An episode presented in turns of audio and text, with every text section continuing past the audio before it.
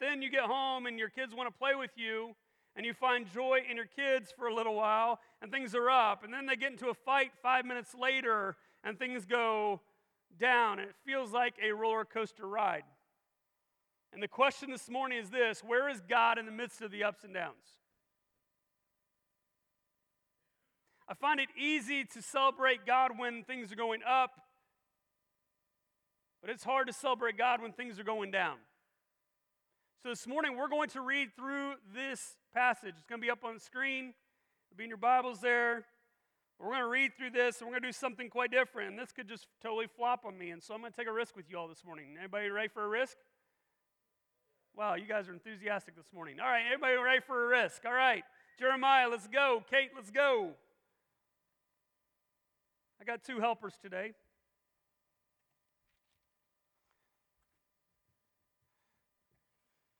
You're on that side. So, listen, here's what we're going to do. This side of the room, you can split. Hey, guess what? Scotty and Janet, you guys went through a nasty split today. All right. right down the middle, Scotty, you're over here. Sherry, you're over here. You guys are over here. You're on this side. You guys over here are the downside of life. you guys uh, over here better get enthusiastic because you guys are on the upside of life. All right, there you go, there you go. So as we read through this, and we need some audience participation. When you see something that's going up in life in the life of Joseph, you need to tell over here, you need to tell your man to put a sign up. Up. Thank you, Vanna. All right. When it's not going so well, you all over here need to tell Kate to put her sign up and say down. Down. Y'all good with this? This could be a train wreck waiting to happen. We're going to try this together.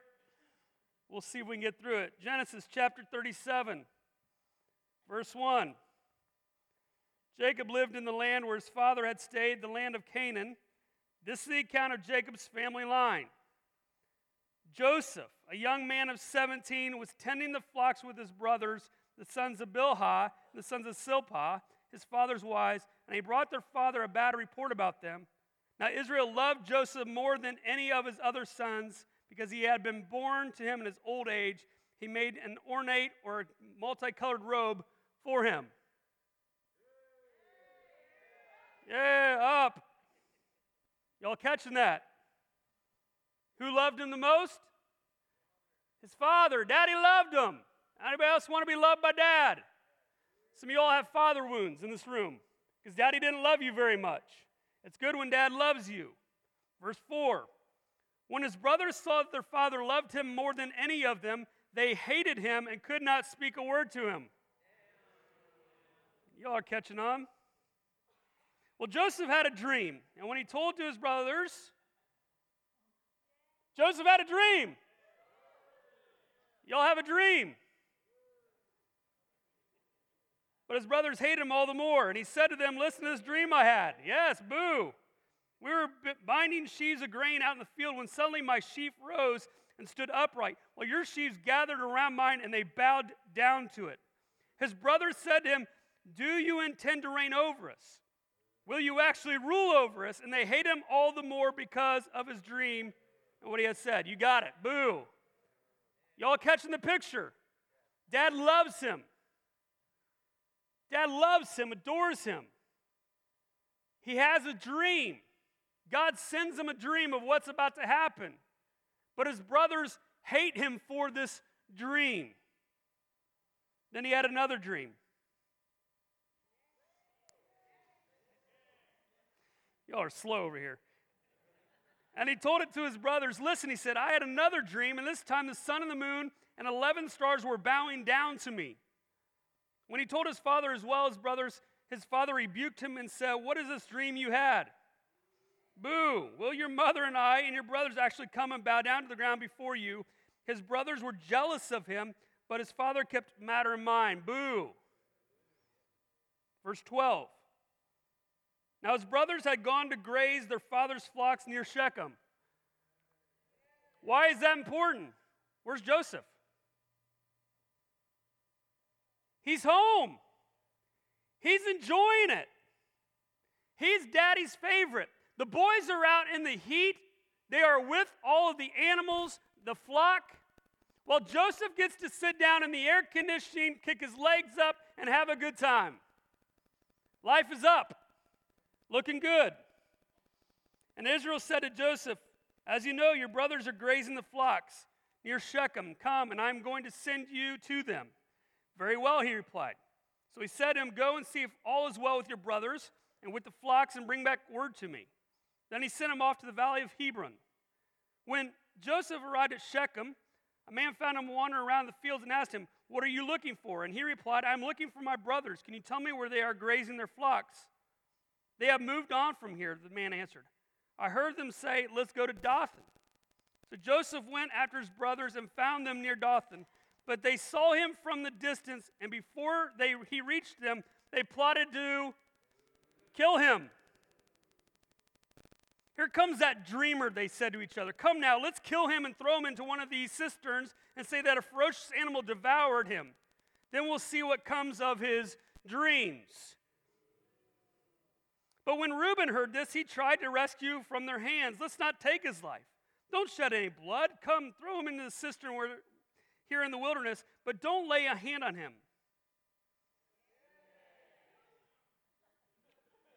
Hey, anybody have an older brother who's looked out for you at some point in your life? It's good when the older brother looks out for the younger brother. And so the older brother says, Hey guys, let's not kill the kid. But let's try to maybe, maybe we can spare his life. That's a good thing. So when Joseph came to his brothers, they stripped him of his robe, the ornate robe he was wearing, and they took him and threw him in the cistern. The cistern was empty, there was no water in it. As they sat down to eat their meal, they looked up and saw a caravan of Ishmaelites coming from Gilead. Their camels were loaded with spices, balm, and myrrh, and they were on their way to take them to, down to Egypt. Judah said to his brothers, what will we gain if we kill our brother and cover up his blood? Come, let's see if we can sell him to the Ishmaelites and not lay hands on him. After all, he is our brother, our own flesh and blood, and his brothers agreed. That's a boo. He's about to be sold into slavery. Let's go to chapter 39. So you guys see the picture. He's going to be thrown into a cistern. He's going to be sold to the Ishmaelites. He's going to Egypt. Genesis 39, verse 1. Now Joseph had been taken down to Egypt. Potiphar, the Egyptian, who was one of Pharaoh's officials, the captain of the guard, brought him from the Ishmaelites who had taken him there. He's in slavery. He's been taken down to Egypt, away from home. But the Lord was with Joseph so that he prospered and he lived in the house of his Egyptian master. Yeah, and when his master saw the Lord was with him and that the Lord gave him success in everything he did, Joseph found favor in his eyes and became his attendant. Yeah, Potiphar put him in charge of his household and he entrusted it to his care everything he owned. From the time he put him in charge of the Lord of his household and all that he owned, the Lord blessed the household of the Egyptian because of Joseph. Yay, go. Blessing of the Lord was on everything Potiphar had, both in his house and in the field. So Potiphar left everything he had in Joseph's care.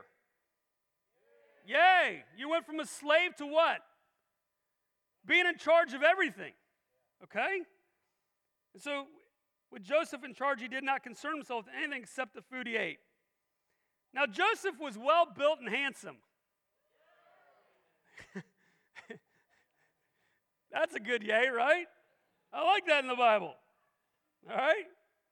And after a while, his master's wife took notice of Joseph said, Come to bed with me.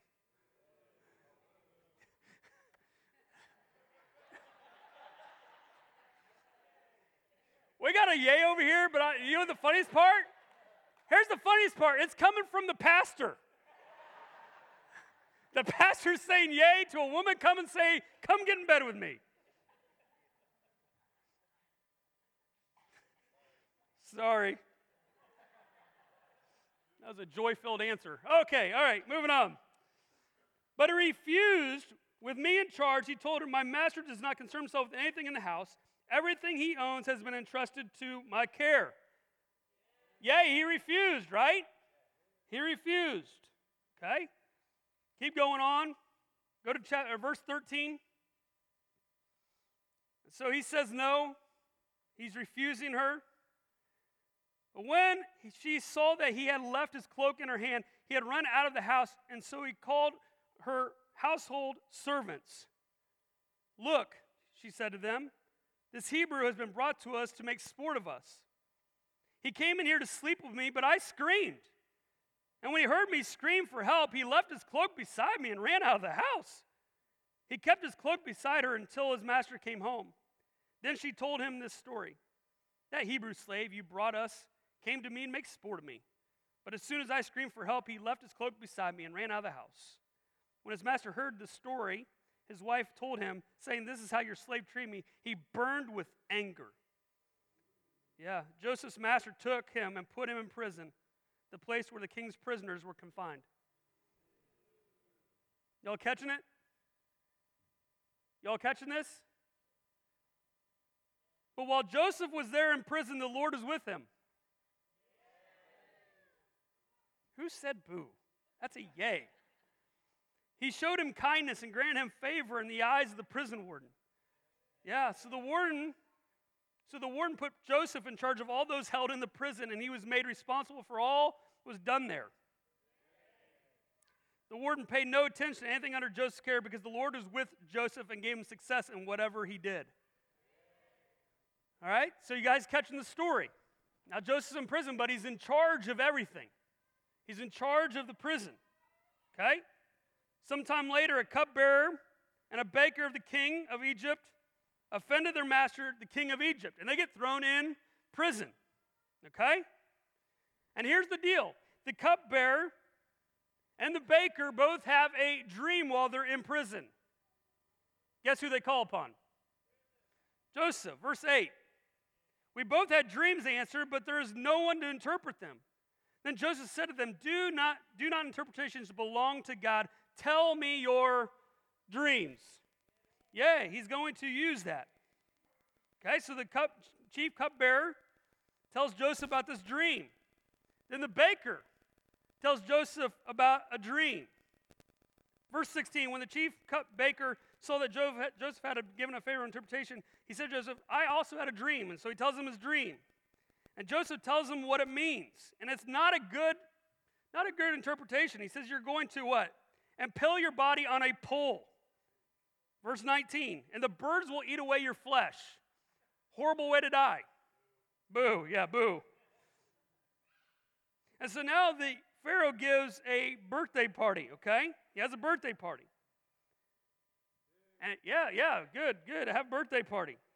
And verse 21, he restored the chief cupbearer to his position, so once again put the cup into Pharaoh's hand. But he impaled the chief baker just as Joseph had said to, his, to him in his interpretation. Boo. Now here's what happens. Look at verse 23. The chief cupbearer, however, did not remember Joseph, he forgot him. If you know the story, here's what happens Joseph says to the cupbearer, Hey, I'm going to tell you the dream, but when I tell you a dream and it's correct, remember me when you get out of here. Remember me. Go tell Pharaoh that I'm the one who interpreted the dream well and to let me out. And it says the cupbearer forgot him. Anybody else ever been forgotten before? Anybody ever have a promise broken against you? Someone promised you something and they broke it. How you feeling? Boo, bad, down. You're feeling it. Genesis 41, verse 1. When two full years had passed, you might want to say boo on that one. That's down. He forgets him, and how long does Joseph now stay in prison after he forgets him? Two more years. Seems like God's forgotten him. Seems like life is a mess. I thought I was going to get out of here. I thought I was going to be rescued. I thought redemption was coming. But the chief cupbearer forgot me. And because he forgot me, now I'm in prison for two more years. But here's the deal as we see in Genesis 41 now Pharaoh has a dream. Yeah. And so Pharaoh has a dream. Guess who he's going to go to? Joseph. He's going to go to his cupbearer, and the cupbearer is going to say, What? I know a guy that interpret my dream really well. Why don't you go find this guy named Joseph and have him interpret your dream? So Pharaoh, verse 14, sent for Joseph, and he was quickly brought from the dungeon. Yes, and when he had shaved and changed his clothes, and I like the Bible because it's real here, right? I like a little details. Some of y'all, you're in prison for over two years. Shaving's a problem. Smells a problem. I like that in the Bible. It's real. He came before Pharaoh. And Pharaoh said to Joseph, I had a dream, and no one can interpret it, but I have heard it said that you can interpret the dream. Yay, yes. And so he interprets the dream for Pharaoh. You can read through it. He interprets the dream for Pharaoh. And in this dream, he's going to have some interesting things to say about what's going to happen to Egypt. Verse 28 now. Let's get to verse 28, chapter 41, verse 28. I know we're, I can't read it all. We'll be here all day.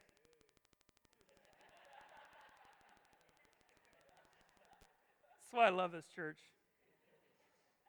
I knew I was in dangerous waters here doing this. It is just as I said to Pharaoh God has shown Pharaoh what he's about to do. Yay, he interpreted the dream correctly.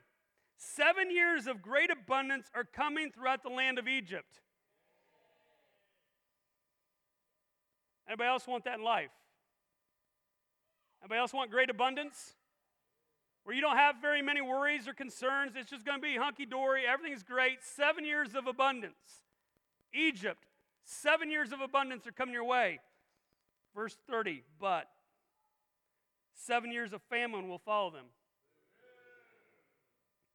Then all the abundance in Egypt will be forgotten, and the famine will ravage the land. Y'all catching this? Verse 41. Flip over to verse 40, 41, 41, 41. So Pharaoh, said to Joseph, I hereby put you in charge of the whole land of Egypt. Y'all catching this story?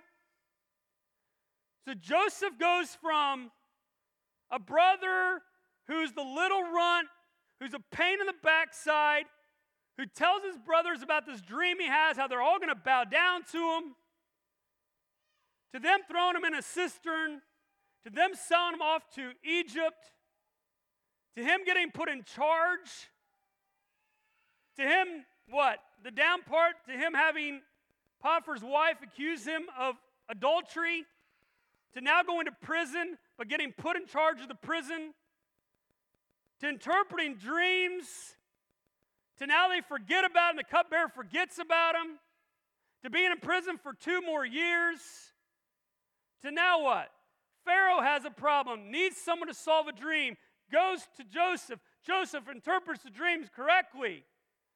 There's going to be great abundance in the land of Egypt for seven years, but then famine's coming. But in all of this, Pharaoh says to Joseph, I'm now putting you in charge. Do y'all feel the roller coaster of the story? It's like one good day and then a bad day and then a good day and then a bad day. What is going on in life? I don't know about you, but I so identify with Joseph here. It's one of the reasons I love the Psalms as well. Have you ever read the Psalms before? The, the psalmists half the time are like, Praise Jesus, praise God. And the next moment they're in the doldrums of life. I hate my life. Take my life. I don't want to live anymore. And the next moment they're like, but praise God for being faithful. And I'm like, wait, hold on. You're like schizophrenic. And they're like, we know. Welcome to the adventure with Jesus. Somewhere we've gotten this idea that our walk with Jesus, you came to faith in Jesus, you put your trust in Jesus, you're like, all right, where's the great abundance? Let it flow. And then what happens in life? Boo. I've had friends who came to faith in Jesus and weeks later got a cancer diagnosis. Chris, I thought the walk with Jesus was going to be abundance. I thought it was going to be fun. I thought it was going to be adventurous. I thought it was going to be the easy life.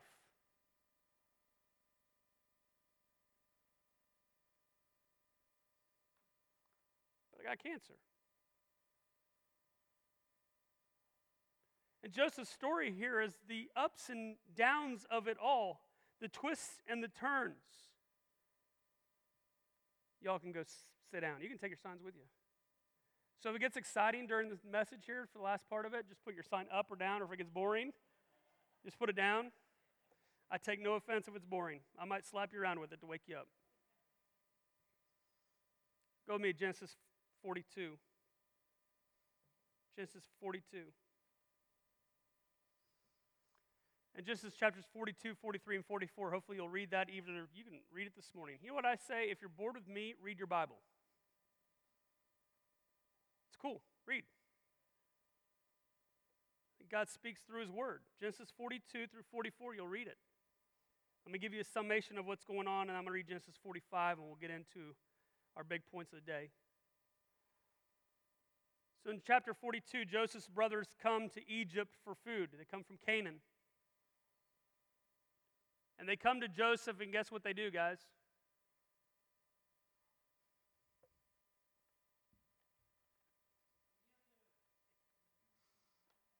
They bow down to him. That dream that Joseph had years before about his brothers bowing down to him, guess what it's done? Come to fruition. It's come true.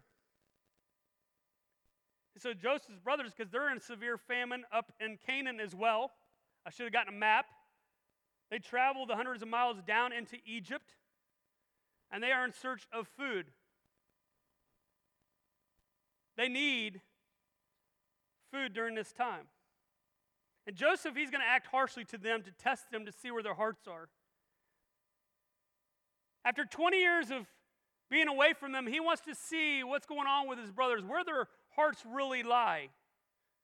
But Joseph, he's going to have them go back to their father. And he's going to have them bring back his true blooded brother. His name is Benjamin. And they're like, he's like, hey guys, I need you to go back to Canaan, back to your dad, and you're missing one of the siblings. You're missing a guy named Benjamin. He's my real brother from my real mom and dad. I want to see Benjamin. I want to see my brother again. And so, sent back off to go get Benjamin. But Joseph's going to play a trick on him. Joseph is going to do some cunning things to his brothers through these chapters. And then there's Judah, the brother who swore that their father had nothing to do with Benjamin, steps forward and talks with Joseph about his father, how his father will die if anything happens to his brother Benjamin. Benjamin is now Jacob's prized possession kid. It went from Joseph, and now it's Benjamin. Benjamin's the favorite. And if anything happens to Benjamin, the brothers know it. Dad will kill us, Dad will die himself. Nothing's to happen to Benjamin. But Joseph is adamant go get your brother Benjamin. He needs to come and see me. So, through all the twists and turns, go to Genesis 45. I want to read these verses in the midst of all this and drive home the point of what's about to happen. Genesis 45, let me read the first 11 verses. And then we're going to see about this ups and downs of life. Then Joseph could no longer control himself before all his attendants, and he cried out, Have everyone leave my presence. So there was no one with Joseph when he made himself known to his brothers. And Joseph wept so loudly that the Egyptians heard him, and Pharaoh's household heard about it.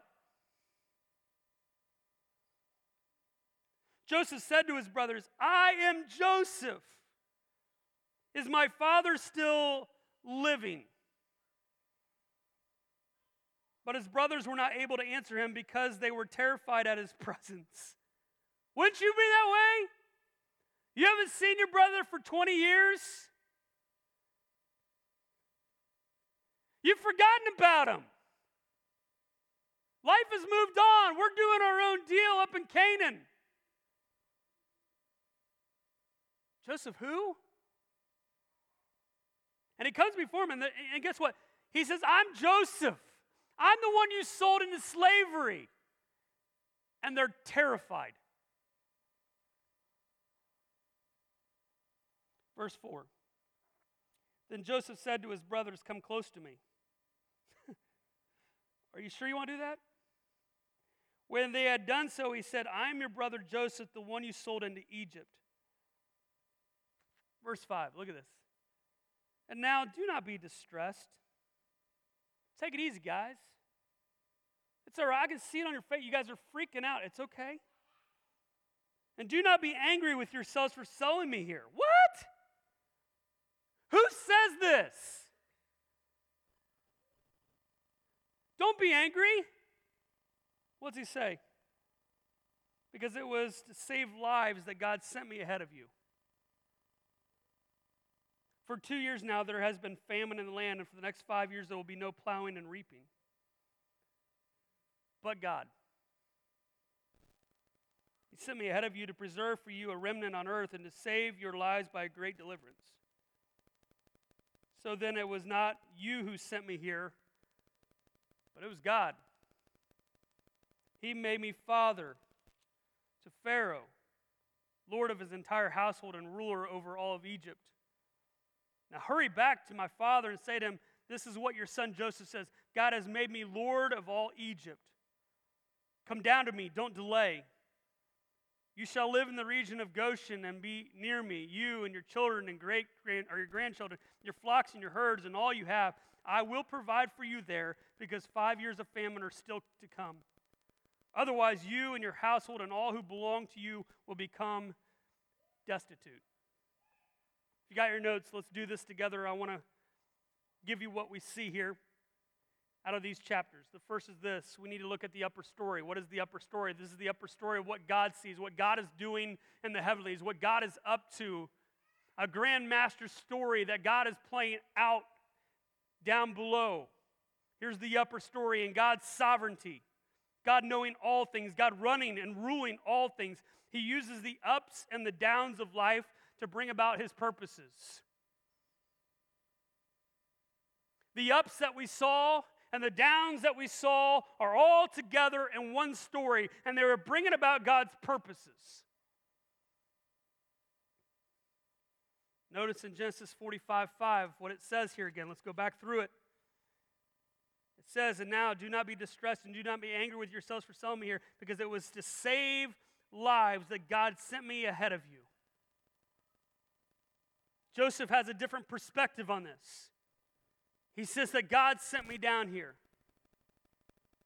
See, God knew that after 20 years that Joseph would be put in charge of the land, and he knew that there was a famine coming, and he knew that he needed Joseph to preserve the nation of Israel. Y'all see in the story that God is playing out here, that God is going to be the one who is behind all of it. And God has positioned Joseph through the ups and downs to be in a place where he could save lives. Think of it this way, guys. If Joseph is not where he is when the famine hits, then the nation that God has revealed himself through and put his plans through would be destitute, would be no longer. Verse 7 says it right here. And I love this about our God our God does not break his promises.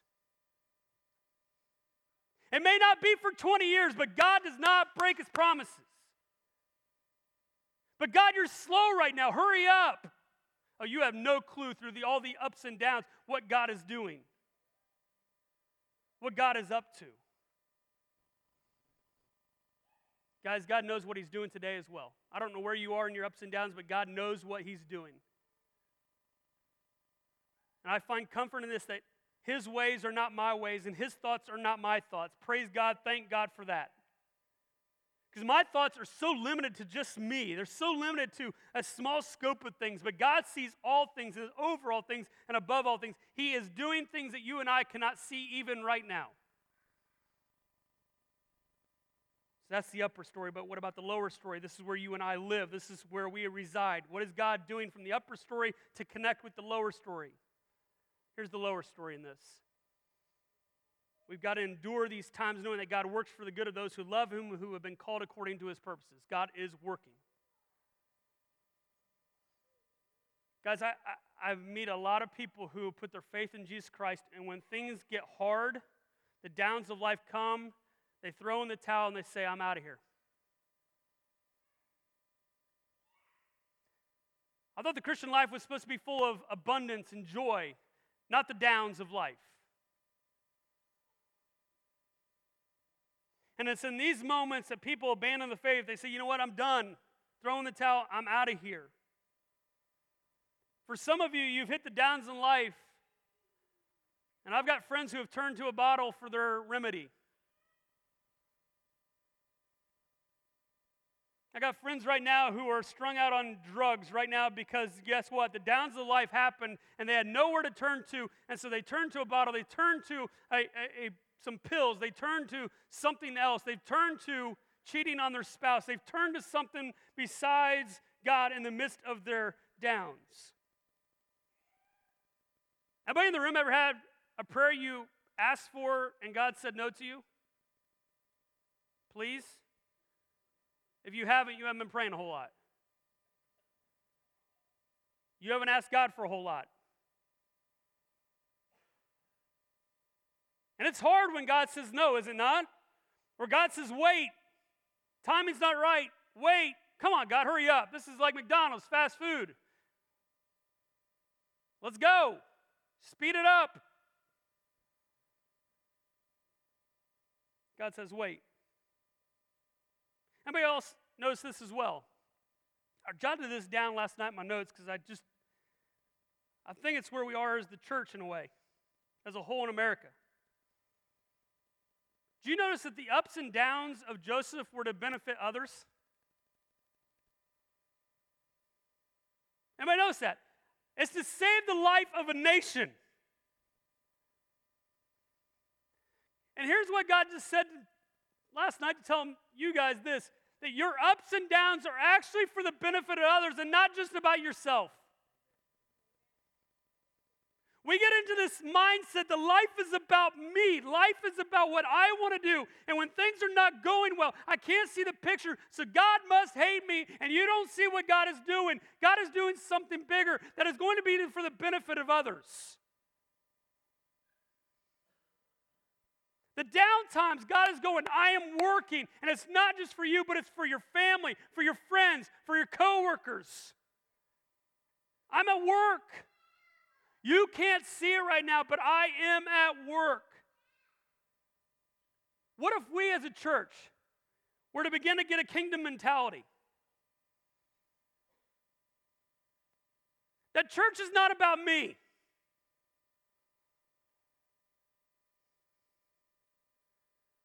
I've said to you guys a hundred times, I'll say it again. Life group is not about you. This is very passionate on my heart. I've had people like, life group is boring. You sound like my kid because he can't play a video game.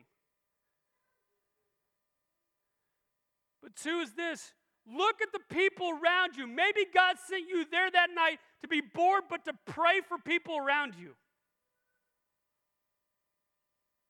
Church is boring. It's not about you. It's not.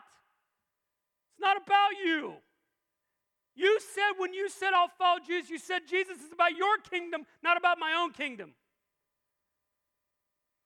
That's what you said the day you signed up and said, I'm following Jesus. You said it's about your kingdom and not about my own personal kingdom, Jesus. So if it's about the kingdom of God, then we look for ways that God is working. We say, God, how can I join you in building your kingdom up? How do I join you?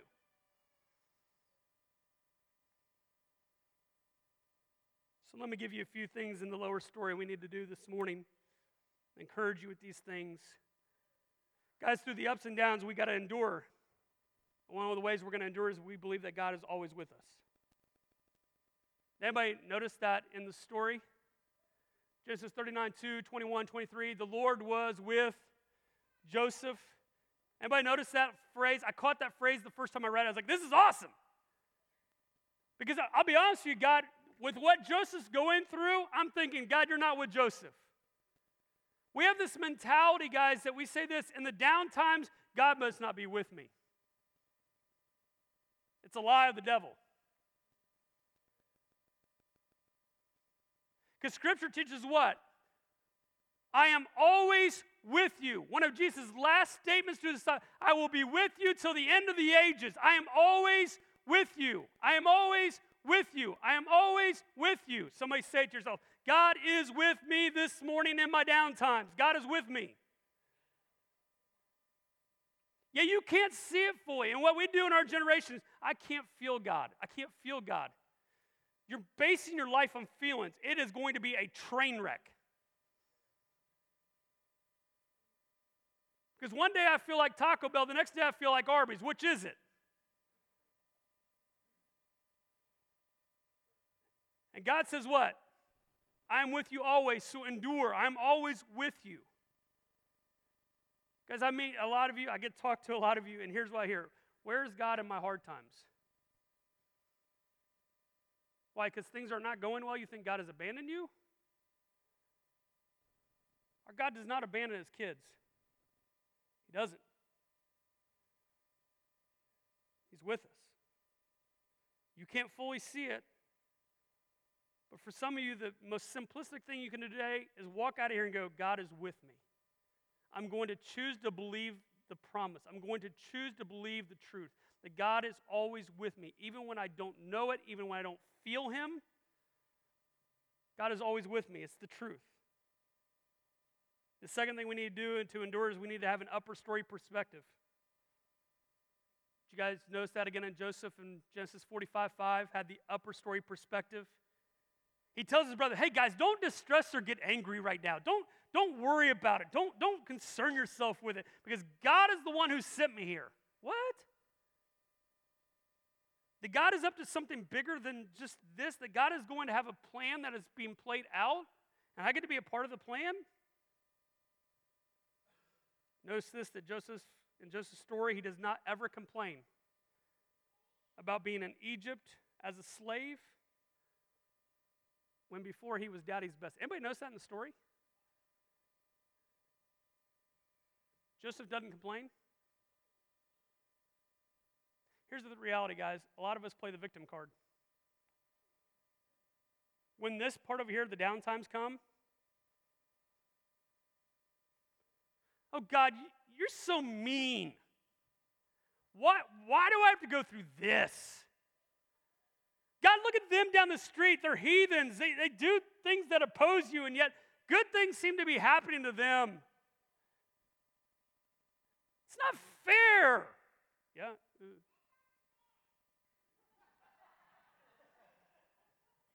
Mama's been training someone. Life is not what? Fair. But Joseph had an upper story perspective. That God is working out his plan in the midst of the confusion, in the midst of the downs. God is working out his plan. Because life is like a yo yo in so many ways. We have the opportunity to abandon him in the high times and the low times. Some of us are doing it in the high times. Things are going well. You're abandoning God. Yet throughout his time in Egypt, Joseph is what?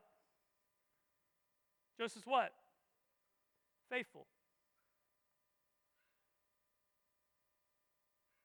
You know what God's looking for this morning? You know what God loves? He loves his children when they're faithful to him. He loves when they don't crawl into bed with the things of the world. He loves when they say, Wherever you go, Jesus, I will follow. I'll be faithful to you. Anybody notice as you read through this, you're going to see Joseph has some kids. He's going to name his kids. I think it'll be up there Manasseh and Ephraim. And so they named their kids based on different things, but in this story, Joseph has two boys, and he names them Manasseh because it means God made him forget all his trouble and all my father's household. Isn't that interesting? He has a son. In the midst of all this, and he names him Manasseh because God has not forgotten him. Ephraim, God made Joseph fruitful in the land by of my suffering. Then in the midst of the suffering, God has made him fruitful. What an upper story perspective. Like, guys, God is up to something bigger than you. That God is on a rescue mission for people. God is doing something way bigger than us. But the last thing I want you to see is this. In the midst of the story, God has given us a glimpse of what his ultimate redemption plan is going to be. And he uses Joseph as an example. Think about it this way, guys, and we'll close with this. Jesus is the greater Joseph. Think about this story. Ready? Jesus is greater than Joseph because he will do the right things. He won't tease his brothers because he's got a vision from God of where he's supposed to go. He will be betrayed by his closest friends, just as Joseph was betrayed by his brothers. He will be handed over to death. Guys, he wasn't killed in that moment. Being handed over to Egypt, it was death, guys. Let's just be honest in the room. It was death. It was a death sentence. Jesus will endure the suffering and pain of Egypt, which represents our sin. Do y'all know that Egypt represents sin? And so he, Jesus, will endure the suffering and pain of Egypt. Jesus will be resurrected and given the place that is above every other place. Did you notice that with Joseph? He resurrects and gets where? To the first command in Egypt. Jesus is the great one who will be given the place above all places. And God will use death and resurrection to save a nation called the church.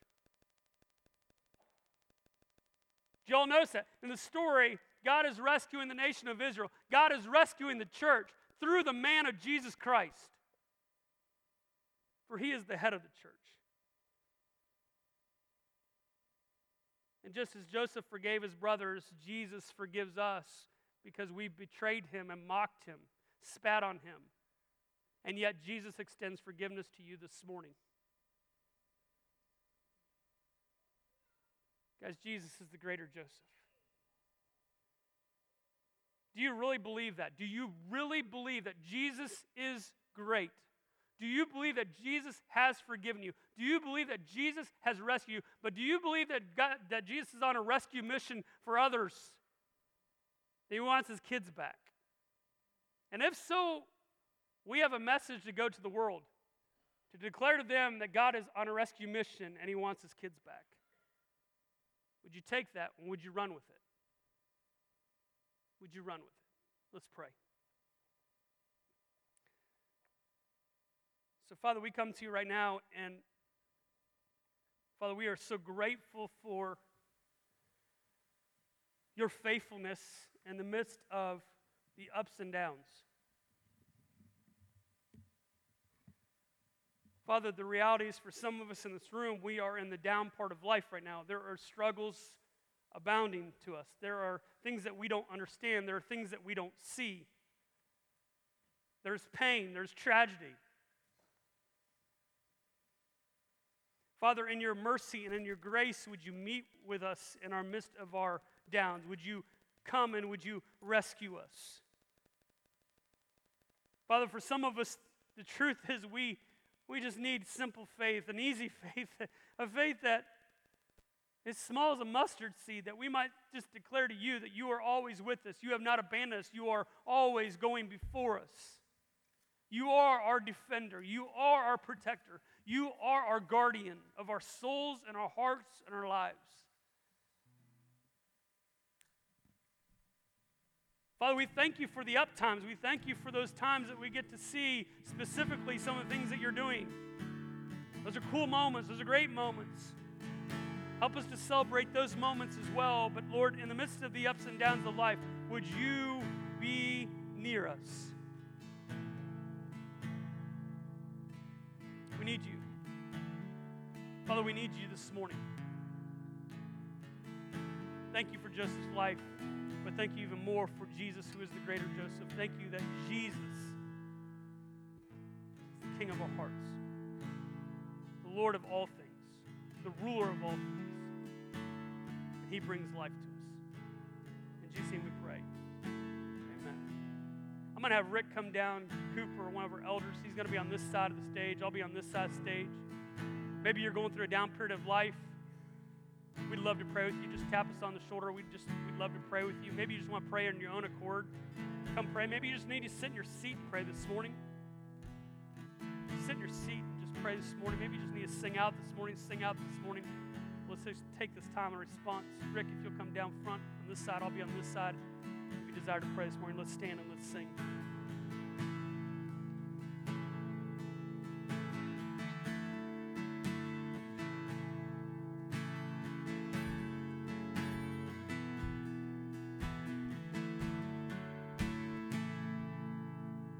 Let the King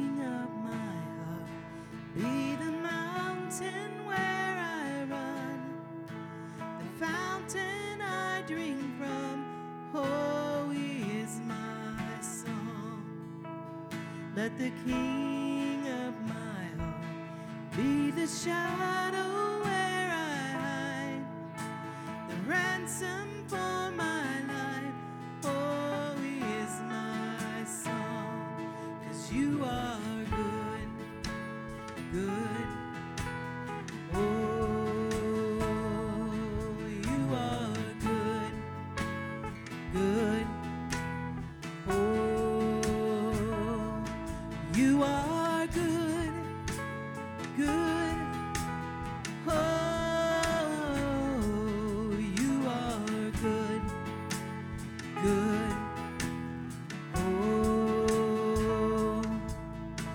let the King of my heart. Be the wind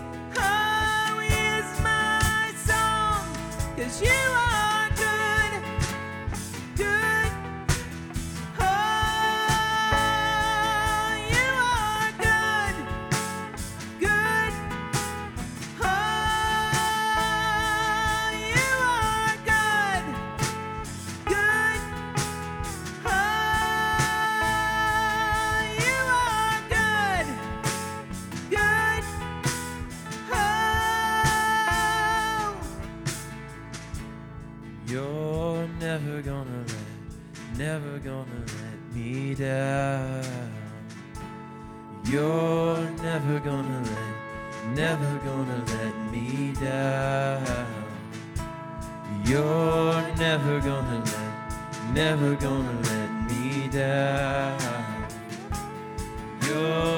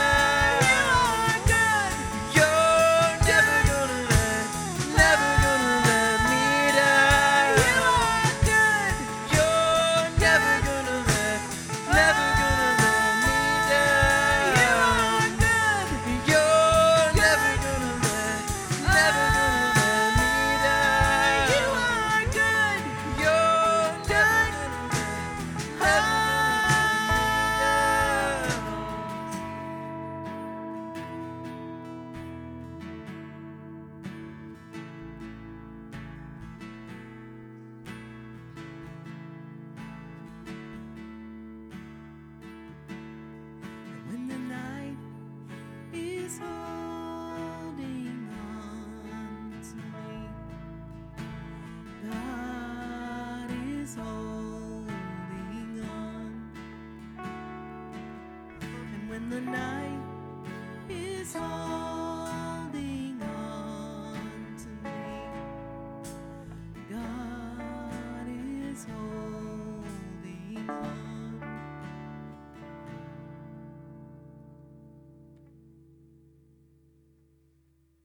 Hey, can we can we do something? I just I just noticed something out of that song. Is that whole thing of you're never gonna let me down? Anybody ever felt like God let you down? Come on. Somebody in the room? Yes? And it just hit me. I got a lower story perspective. I don't see the upper story. You guys, you guys see it? I think God let me down, but God is working out his plan. It's a bigger story. I just don't see it. But God is still at work. So can we sing through that little chorus again, that little bridge part? That God will never let me down. And can we really sing this at the top of our lungs? Like we believe that God is doing something bigger than you see. And maybe it's not just about you. Maybe God is orchestrating things in the heavenlies that you and I can't see to affect a church, to affect a community, to affect our friends, to affect our coworkers. That God is doing something bigger than you and me. Let's sing this out one more time. Let's declare this. You're never gonna let, never gonna let me down. You're never gonna let, never gonna let me down. You're never gonna let, never gonna let me down. You're never gonna let, never gonna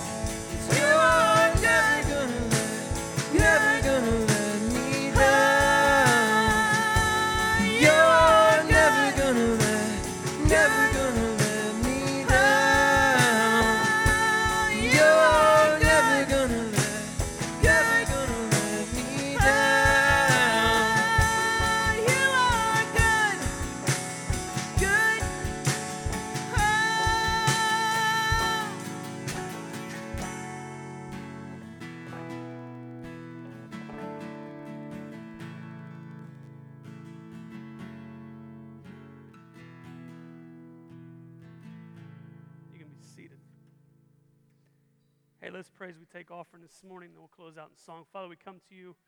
We thank you so much for being our God. Thank you so much that the times that we think you let us down, it feels like you let us down. It feels like you've abandoned us. You have not. You are still with us. That, Lord, you're working out our salvation behind the scenes. Thank you, Jesus, for that. That, Lord, help us to give to you as cheerful people, as joyful people, because we are part of a redemption story that is way bigger than us. So, Jesus, we thank you for who you are. In Jesus' name, pray. Amen. Hey, grab your bulletins real quick. Highlight a few things as people pass the offering baskets. One, it's not too late to sign up for a life group. Uh, they go on on Sundays uh, every other week with uh, Bill Fee. Uh, they meet actually after service today. Uh, and then they're every other week. Uh, love for you to be a part of that. Or you can come on Tuesday night, uh, the story, Wednesday night, studying the story. We also have an Acts study going on Monday nights here at the church from 6.30 to 8. We'd love for you to be a part of the Acts study. They're a little bit over halfway through the book of Acts. Love for you to be a part of that. Uh, so please sign up. We got men's group on Sat- Saturday morning, young men's group on Sunday night. Um, just see me, love contact me. Love to get you plugged in to one of those areas. Um, also, Amplify. Um, you guys have murder mystery coming up. Okay. Next Sunday, October 27th, 5 to 8 p.m. And uh, we'd love for all the teenagers to grab friends. Uh, this is an awesome opportunity to grab your friends that don't go to church, that uh, are not believers. Love for you to grab them and bring them to an event uh, as they go through a murder mystery. They do this every year. It's the Murder at the Monster Mansion. Sounds intriguing. So you can be a part of that, uh, all the Amplify students. And also next Sunday, Uh, we have a farewell dinner for Josiah and Emma, uh, it'll be their last Sunday with us. And so we'd love for you to come and be a part of service and stick around for lunch right afterwards. If your last name is A through L, please bring a side dish. If it's M through Z, bring a dessert, and I'm sure we'll have things plugged in and check the electricity at this building. By everybody bringing the crock pots or whatever, we'll plug them in, bring them. We'd love for you to be a part of it. And if you're like me, you'll be running to Kroger right after service to grab some side dish. Okay, so please, please, please take note of that. But that's what we have going on. If you will stand this time, we're going to sing a song that I love because Chris. one of the things it is, it's bigger than us.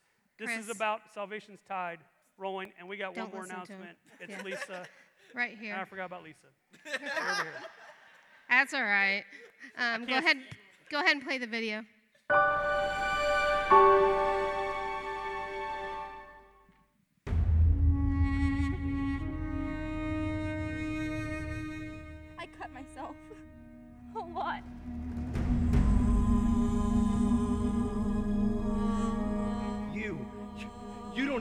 Anymore. Don't you think he would have wanted us?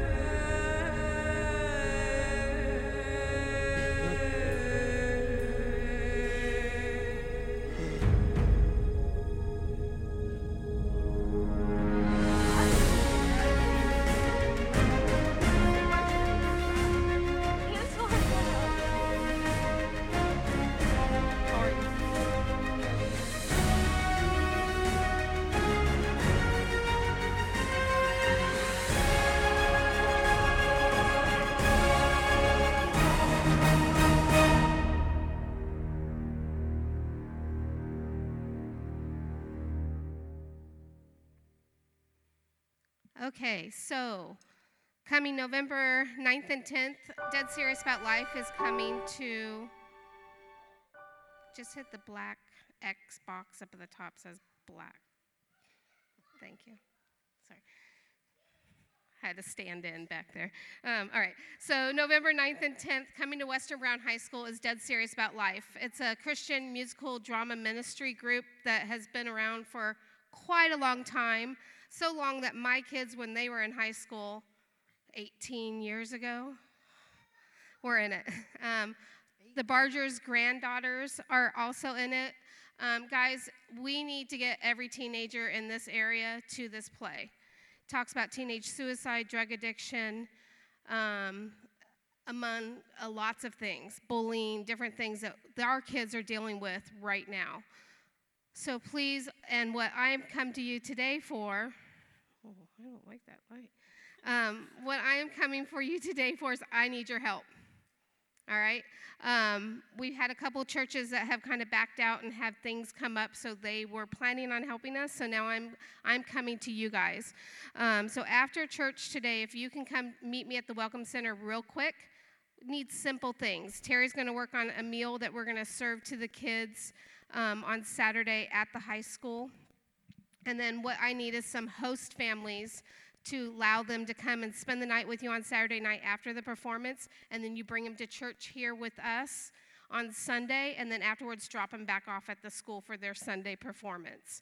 Um, that's one thing. The other thing we're going to need is some listeners. So after the performance, we're going to have like an altar call type thing. And sometimes we have 20 to 30 to 40, I've seen as many as 50 people that come to the back listening room um, where we are literally just listening to them. Um, we'll have a counselor on hand for the big stuff. But what happens is, us as a church or the area churches will follow up with them and we'll just pour our love into them and tell them about Jesus to help them through the struggles that they are going through every single day at school and in their lives as teenagers. So, our youth group, our kids, please, if you want have friends that want to go and they can't afford a ticket, get with me. I have tickets to give. All right.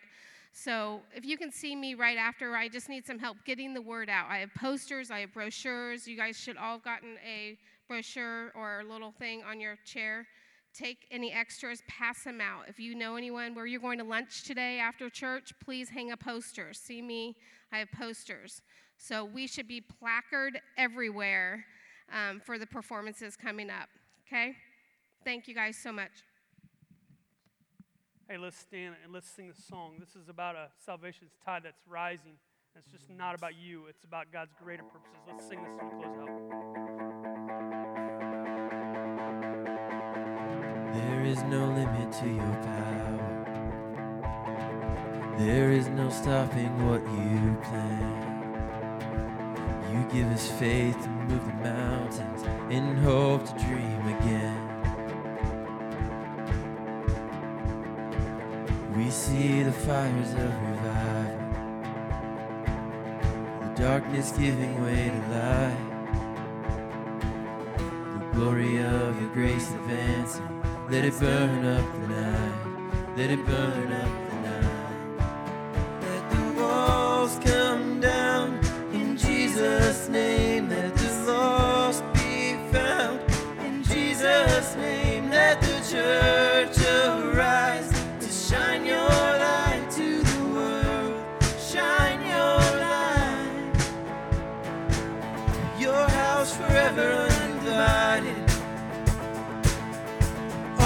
sons and daughters one. At the cross we are united. Our hope is